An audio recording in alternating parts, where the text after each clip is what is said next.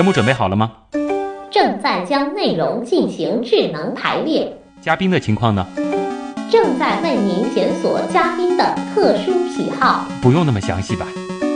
正在为您安装幽默插件。你这是在吐槽吗？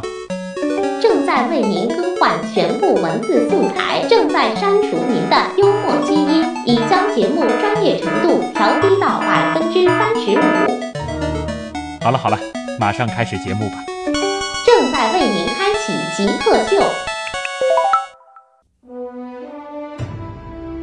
欢迎回来，这里是依然在为您播出的极客秀。呃，我是生活在三次元的旭东。我是生活在二次元到三次元之间的张卓。呃，今天节目请到了张卓，我觉得其实让我也是非常激动的一件事情，因为我自己是作为一个八五后，呃，我的成长其实是伴随着很多的动漫、很多的游戏的。那在之前呢，也没有做过类似的这个话题啊。呃，张卓是他所从事的很多的事情，就是我。有的时候，这个在家休息的时候会关注的一些事情，对，比如说游戏，比如说动漫啊。当然呢，我还是自诩为是一个生活在三次元的人，不会像有一些呃大家可能会标签化的、脸谱化的一些宅男宅女一样，啊，天天这个待在一个小房间，书架上全是漫画书，全是手办，然后呢就坐在电脑前的那个形象。呃，但是我们生活当中其实这样的群体，他的确不在少数。那张卓现在从事这个。呃，动漫这个产业，呃，其实我觉得这个从经济方面已经是解决了你很多的问题了。那相信会有一些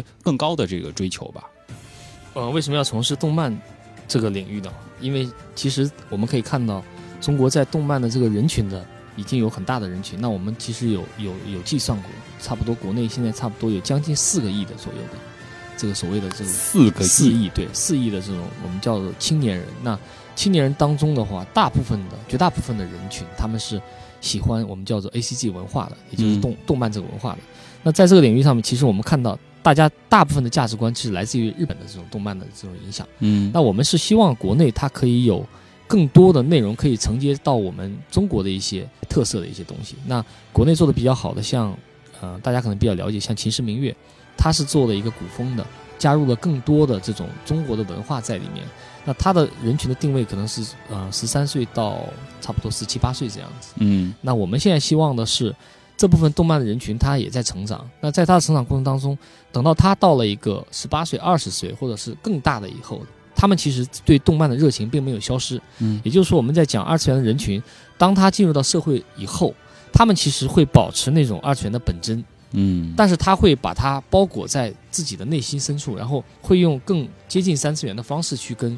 外界接触，是我们是希望有更多的中国文化东西能够让大家去欣赏。嗯，我们现在这个片子整个定位是从我们叫十六加，我们定位非常清楚，就是十六加到三十，我们是定位到三十六岁，是给成年人，是给成年人看，青年人看。对，我们是希望能够承接那部分受日漫影响、看日漫长大，嗯，那部分动漫的人群。作为一个在中国成长的年轻人，我其实也是属于这个群体，也是属于你们的这个目标人群啊。对，呃，我觉得其实大家或多或少有的时候在喜爱一些这个其他国家的这些动漫作品的同时，都会有这样一种遗憾，就是为什么中国没有好的动漫作品？是，而且其实像我，因为呃，可能喜欢的这个类型更多的是喜欢这个魔幻的啊。科幻的啊，对，我会觉得可能中国是涌现出了一些比较好的，让我这个比较惊艳的这个作品，但好像还是以这个传统的啊、武侠的啊为主，这一类的为主，好像就是讲未来的会少一些。是，这我们不是讲中国人历史比较多嘛，所以大家就说中国人喜欢回顾历史，那美国人喜欢看未来，嗯，那可能这跟民族也有关系，嗯。嗯，所谓古风武侠，这个是属于中国很有特色的，也就是说，只有在中国它会有市场。嗯，但我们会看科幻，它其实是属于全世界可以走向世界，对全世界的课题。那无论是好莱坞还是日本，他们对科幻那个领域的探求，其实已经到很深入的一个阶段了。张卓的现在做的事儿是偏科幻还是偏这个古风？呃，我们的片子其实是一个科幻的，科幻对，其实而且我们的片子是一个非常硬科幻的片子，硬科幻，对硬科幻，也就是说我们的科幻片子里面很多数据。都是通过呃很多物理的定律，嗯，真实的计算出来的。啊，就它都是有有依据的。所以说也是想借着这个，有人说二零一五说是可能是中国科幻电影的这个元年，对，也是想借着这个势头，然后做一部这个科幻的动漫的电影。对，这里面呢，其实有几个原因。第一个原因就是，其实我们会看到，我们做的因为是一个三 D 的一个动画，嗯，三 D 动画里面它最好的表达方式就是用在科幻上面，嗯，因为它有更多的空间想象，然后它有更多的一些视觉的一些效果、视觉的冲击，然后它更容易去表达科幻的那个内容，嗯。另外一个，我们觉得，哎，科幻是是我们未来的一个方向，大家都对这个东西有一个比较。大的一个共识，然后也比较喜欢科幻内容。像我们导演本身就是一个科幻控，那他对科幻的这种研究已经令人发指，就就基本上经常会给我们讲一些剧本的时候，就是大家都是在觉得在听高数和几何课或者物理课一样的，是吧？所以在这种情况下，我们是希望能够在国内做一个大胆的尝试，嗯，然后作为一个引领吧。呃，这里其实可以给大家这个说一下，刚才呢，在这个我们录节目之前，呃，张卓是给我看了一下他们的一个样片。其实，在看到这个样片之前，我对于中国的这个动漫电影是有偏见在的。但是刚才看了他那么短短几分钟的这个片子，我觉得已经不输给很多的科幻大片儿，是给人的这种震撼了。对，已经是达到了这种程度。是是是，很多网友在网上看了我们片子，然后一直在跟我们互动，说你们是不是有国外的团队，或者是说 你们是真的是本土的团队做出来的作品吗？他们会有很多这种疑问。细节非常的逼真，然后渲染也非常的好，但是由此带来的问题就是钱应该投了不少吧？呃，是。因为在国内的话，其实刚刚就是像像您刚刚说的，嗯，我们国内的话，动漫为什么起源不好，就是因为我们国内的整个产业它其实不是一个很完整的一个产业，嗯，也可以说不是一个很成熟的产业。像日本的话，它全产业它是有很多我们叫做上下游的这种这种配合，其实已经形成一个非常完整的这么一个闭环的一个产业链，嗯，它在这个产业里面。它可以培养很多人，大家在这个领域里面，大家可以有各种方式去可以去赚钱，有很多企业它可以去赚钱。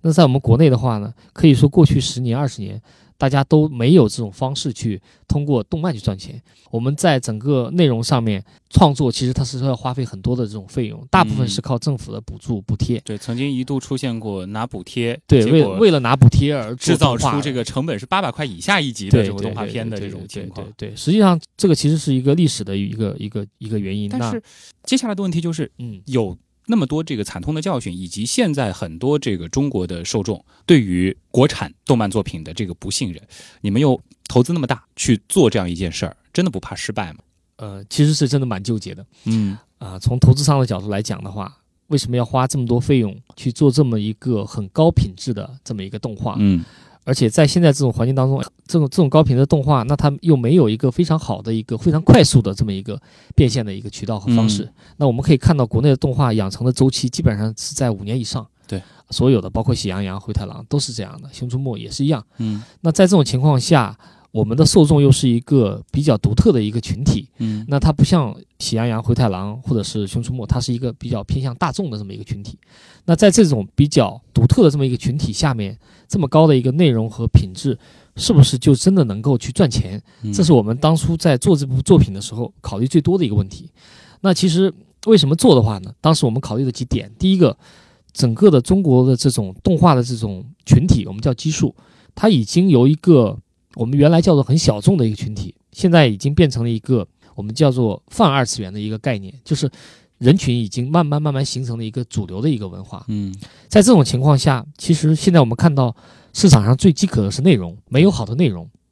反过来，这种市场的需求要求有更多好的内容出来。这种情况下，给我们创造了一个很好的一个市场的一个环境。嗯，然后从整个呃资金变现的一个方式上面，我们会看到，随着这个游戏最重要是手游，嗯，这两年它的一个快速的一个发展，那我们会发现，游戏跟我们叫动漫的一个 IP 叫知识产权，跟它的结合是最紧密的。那有很多这种动漫的作品，他们通过游戏的方式可以去变现啊，不一定靠电影本身，不一定通过电影本身，那可以通过游戏的方式变现，可以通过衍生品的方式变现。嗯，也就刚刚我们讨论的手办的这种类似于手办的这种衍生品，其实它的受众群体也非常大。如果是培养出了真正的这个核心受众群的话，对他们会。愿意花很大的代价来买单你们的这些之前的这种知识产权的投入。对，我们现在在做动画的同时，其实我们也在做一种粉丝经济。嗯，那我们这种粉丝经济在于，我们需要培养我们这种很资深的这种粉丝群体。嗯，那他们对我的作品非常认可，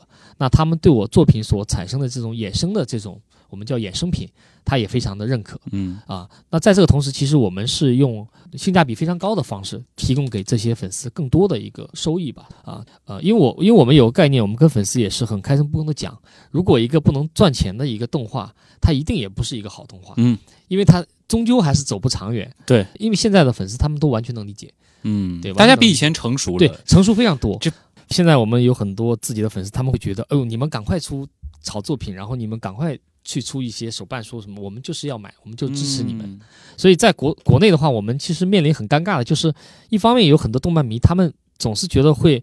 呃，我们要支持国漫的这么一个、所谓的一个一个口号一样，但没有实际行动。呃呃，实际行动呢，当然也有，啊但另外一方面呢，就是说，其实没有好的作品，啊，所以一次一次的让国内的这种动漫迷，他们就一次一次的很伤心。嗯在我们行业里面，我们会讲，国内的动漫里面充满坑，嗯很多动漫出来了以后，可能过过不多久就没有。受到很多情况、很多环境的一些限制，这个也是有它客观的一些无奈在。对对对，客观的无奈嗯在，对，但是动漫人还是得继续要做。对如果说是真的爱这个事情的话，是是是，所以这个怎么说呢？到最后其实是我们的理想和投资商的一个对未来的一个期望值，嗯大家达成了一个共识。嗯在这种基础上，就是我们把它的一个品质、把它的一个投资，包括一个整个的一个方向，全部都定下来。可能我们不急于就是这个项目出来，我们就得变现，而是是重视这种粉丝群的这种细水长流的、对持续的一个培养。对，刚才张卓说了这么多这个中国动漫，好像一直没有提到他现在主要在做的那个动画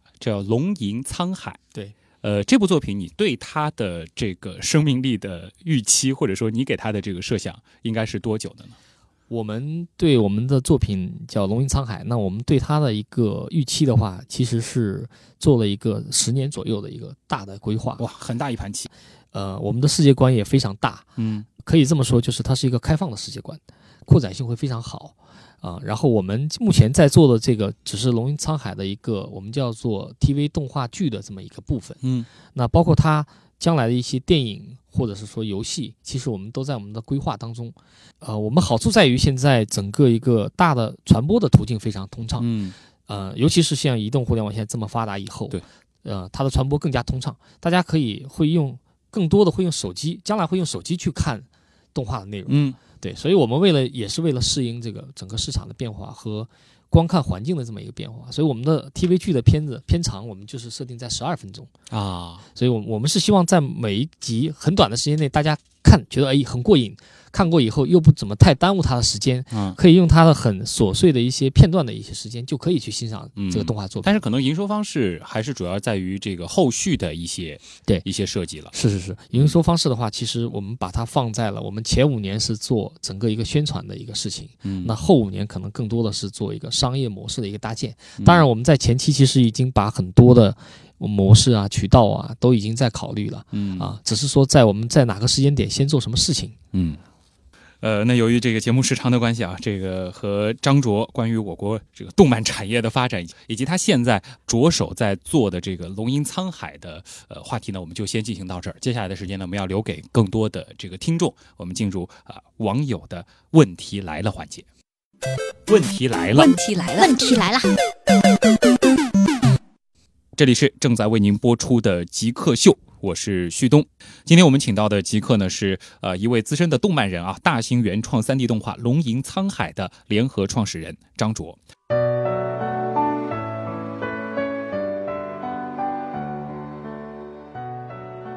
张卓，原媒体人，曾任职于文广集团信息中心副主任、东方网政府事业部副主任、东方数据广播有限公司市场部总监，在 SMG 旗下诸多单位服务十二年。二零一四年选择辞职创业，现为大型原创 3D 动画《龙吟沧海》联合创始人及 COO，负责市场、商务和运营。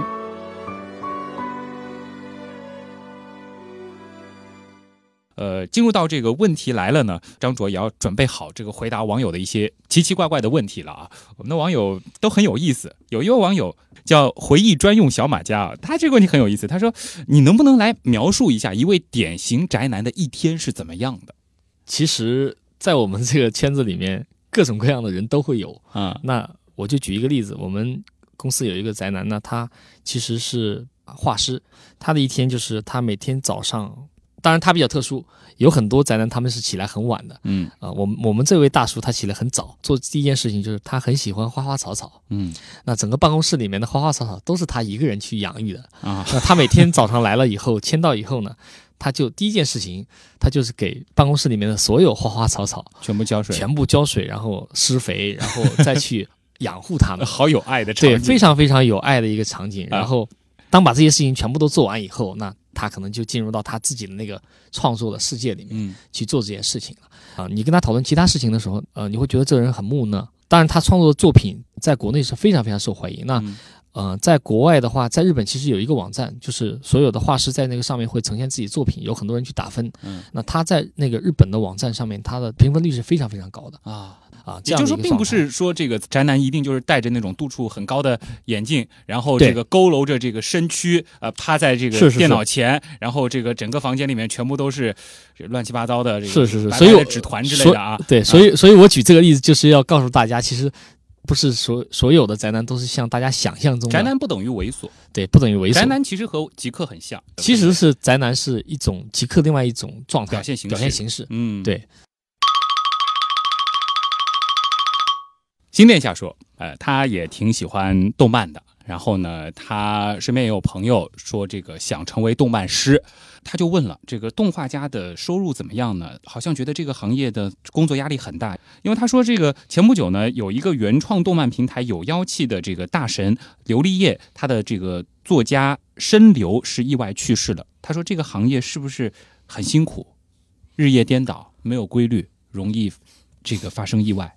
怎么说呢？嗯这件事情，因为在行业里面，大家都是感到蛮可惜的。嗯啊，也而且他创作的东西作品，其实大家也是蛮喜欢的。那其实这个这个行业里面的很多画手，其实我们可以给他看作是一个是全职的，一个是属于我们叫做约稿形式的。嗯那在很多动漫平台里面，可能更多的是这种约稿方式的。约稿方式在于，就是一旦他承诺或者是承接了这个项目内容以后，那他必须要按照规定的时间里面要提交这个作品出来的。那这种情况下，可能势必会对一些画手会产生一些影响。嗯打比方说，如果他在经济方面会要求比较高，那他可能会接很多的一个项目，啊啊、同时接很多的项目，那对他的时间上的要求可能就非常高，那他只能是会牺牲一些自己的时间去做这些事情啊。当然，这不是一个行业的一个常态，也不是一这个行业里面所有的人都会去做这件事情的。嗯那我们只能是说，这属于一些个别的一些一些案例。嗯在这个行业里面，其实我们会跟大家讲，以前可能我们会觉得画画的人，或者是说做动漫的人，大家可能会觉得没有什么前途。但实际上，我们现在是看起来，随着这个社会的发展，其实更多愿意去做艺术创作的人，他们在现在其实可以凭借自己的这种能力啊、嗯才华，可以生活的很好。前途和前途都是不错的。对，两个前途其实我们讲，其实在现在这个社会里面还是不错的。嗯还是值得大家可以去尝试的嗯啊。这个行业其实还刚刚开始，所以我们对人才的那种稀缺也是非常大的啊。将来我我觉得可能会有更多的人才，他们会选择去从事这个动漫行业。他耳朵的白小兔，她应该是一位女生。她说：“我现在在暗恋一位感觉生活在二次元的男生，但我是一位生活在三次元的女生。请问我该如何做才能打动他的芳心我觉得很简单，就是多看动画的一个作品，啊？然后多关注我们作品也行，嗯。嗯尽量让自己去融入到二次元的一个世界里面。因为二次元的人群它并不是一个非常封闭的一个人群，但是嗯你需要去了解它，需要去理解它。就不能戴着这个有色眼镜去看待他们。不不要戴有色眼镜，就嗯是尽可能的要融入到二次元里面去啊。有哪些渠道可以去了解这这个文化？呃，非常多。我们现在呃，国内比较好的漫画平台有妖气啊，类似于这种漫画平台，包括包括腾讯微漫这种平台，嗯然后呃，包括哔哩哔哩这种 B 站，我们叫 A B 站，嗯呃，这种平台其实都都非常好，都可以去更多的去了解二次元的这种生活状态呃，。其实有可能我们平时在这个互联网世界的这个浏览的使用的过程当中，就会和很多的这些二次元的人群擦肩而过。对可能就是在一个视频的评论下面就会看到类似的这样的人出现。对，其实大家不要把二次元当做一个非常神奇的一个 一个群体。对。其实你会发现在你的身边，说不定哪个人就是二次元，啊，只不过他在跟你沟通、跟身边人沟通的时候，他不会暴露二次元的本性。只有他在回到家里或者是在一个特定的环境下，他才会把自己二次元那那方面去表达出来。啊、其实你你你在生活当中，其实你在微信里面发一个什么什么代码的，然后你可以嗯。看一看多少人会回复你，哦，然后如果回复你的这部分人，他们肯定是二次元的，那他们会觉得、啊。哦，他们知道哦碰到同志了。那如果如果是不回复的，那他肯定就不是二次元的。对啊，好吧，这个我看来得这个多学习一些这个二次元的文化了，多看动画片就好，碰到谁完全没法交流啊。对。有位听众叫齐小一九七三啊，从这个 ID 上应该判断是一位家长嗯。然后他说呢，他的小孩儿现在是上初中，好像呢就比较像你说到的这个二次元的群体。嗯这个包里呢会有一些漫画书嗯。呃，有一天他非常的这个惊讶，他看到这个漫画书里面的这个内容啊，似乎有一些不堪，就是会让很多家长比较害怕的一些一些这个内容。呃，他就想问，这个漫画是不是非得要那么的灰暗、那么的成人化，才能够呃博取大家的眼球嘛？嗯啊、这个问题的话，其实，在动漫的这个领域里面呢，其实我们说，任何一个领域里面，它都有，只要你有好的一面，它肯定会有一些坏的一面。嗯包括电影里面也是一样的，好的电影其实也层出不穷呢。呃，一些我们叫做一些灰暗的电影，其实也，嗯而且我们会看到，其实这个当中其实还会有一个我们叫做同人作品的这么一个内容。嗯那在国内的话有，呃，不光是国内，在日本也是一样，会有很多的同人作品。嗯所谓同人作品，就是它是用了动漫里面的人物和一些结构，嗯但它讲述的是不同的故事。那在这个同人作品里面，其实我们会发现，它其实是一个比较灰色的一个地带。对，在这个灰色地带里面，那可能会有更多比较我们叫做不太能够让人接受的这么一种文化会出现，嗯内容会出现。这个是二次元的再下边的一种亚文化。对，它其实是一种衍生的这么一种亚文化。嗯然后同人作品的话，其实在国内现在也非常非常的呃火爆。嗯那每年的话，我们国内的话，像上海的话，一年光同人展的话，可能也有十几场。嗯我们只能说，现在国内大部分的同人作品，它都是有灰色地带的。嗯啊而且，但是同人作品它有一个特征，就是说，呃，它首先它在国内它没有涉及到一些版权的问题。嗯同人作品本身它就是利用别人的故事去讲，利用别人的人物去讲不同的故事。那在版权这块，国内现在是没有一个很好的方式去约束它。嗯另外一个，它都是非常小众的嗯，它所有的同人作品，像同人画、同人画集啊、画册，它每每次基本出来以后就几十册啊、一百册、两百册这样的，然后通过同人展卖掉就就结束了。所以说，你觉得就是这位家长他小孩的这个画册很有可能就是这种同人作，品？很有可能是这种同人的作品。你给他有什么建议吗？呃，我我是建议的话，其实家长对待小孩子在这方面的话，还是要有一个疏导了，嗯不要去一下子把他所有的内容全部都否定掉了。嗯我们可以通过，因为现在我们其实也在做国内的话，同仁这边其实我们现在自己在边这边在跟很多政府啊也好，跟一些行业协会也在去讨论这个问题。那我们在国内的动漫这块，可不可以通过同人作品这里把它呃健康化、正规化？嗯呃，因为日本的话，我们是没法控制它，因为它源头的那个 IP，呃，我们叫知识版权不在我们这里。但是国内的话，我们是可以去控制它。嗯日本其实它也有很好的模式，嗯在日本国内它有很好的模式，它有同人授权，嗯但它跑到中国以后，它就没有没有这种同人授权了。那在我们国内的话，我们是希望能够把这种国内动漫的这种同人授权先做起来。嗯在这种情况下，就是你一旦授权以后，官方就可以去引导。嗯引导他的创作者哪些内容你是可以画的，哪些是不可以画的。那一旦出现这种有授权和没有授权的这种情况呢，有了制度了，它就可以得到一个规范，对把它限制在有了制度就可以去把它去规范、去嗯规避掉。那将来很多的呃群体粉丝，他们看到一些没有授权的这样的一个同人作品，就像嗯我们说的，他宁可去买正版的东西，不会去买盗版东西一嗯样，他就会有一定的这种排斥。啊啊，从这个角度上讲，可以去慢慢去把这个行业，慢慢去把它，去更健康的去给它发展起来。嗯。所以说，其实呃。就是尤其是做家长的，尤其是很多这个我们说成年人了一段时间的成年人吧，就比我们再大个十几二十岁的这些呃年纪更大一些的这个群体，看到这个年轻人，尤其是青少年在接触这些呃动漫作品的时候，首先不要一味的觉得他们就是在玩物丧志，对呃就是在看小人书，甚至把它就看成了是在看这种不良的、不健康的这种对小漫画、小册子，而是要试着去接触他们所接触的这个文化。对，试着去理解它。如果可以引导他，那当然更好。嗯但最起码要做到先去理解它，嗯啊，去接受它，理解它。对，那同时也是期待着吧，像张卓这样的中国的这些动漫人，能够创作出更多的这些优秀的作品，同时是这个符合我们中国人的这种审美的，符合我们的这种价值认知体系的这种作品，呃，能够影响我们再下一代的这些年轻人，能够壮大我们的动漫产业。嗯，好的，今天的极客秀非常感谢张卓来到我们的节目，带大家走进了二次元世界，谢谢。谢谢主持人。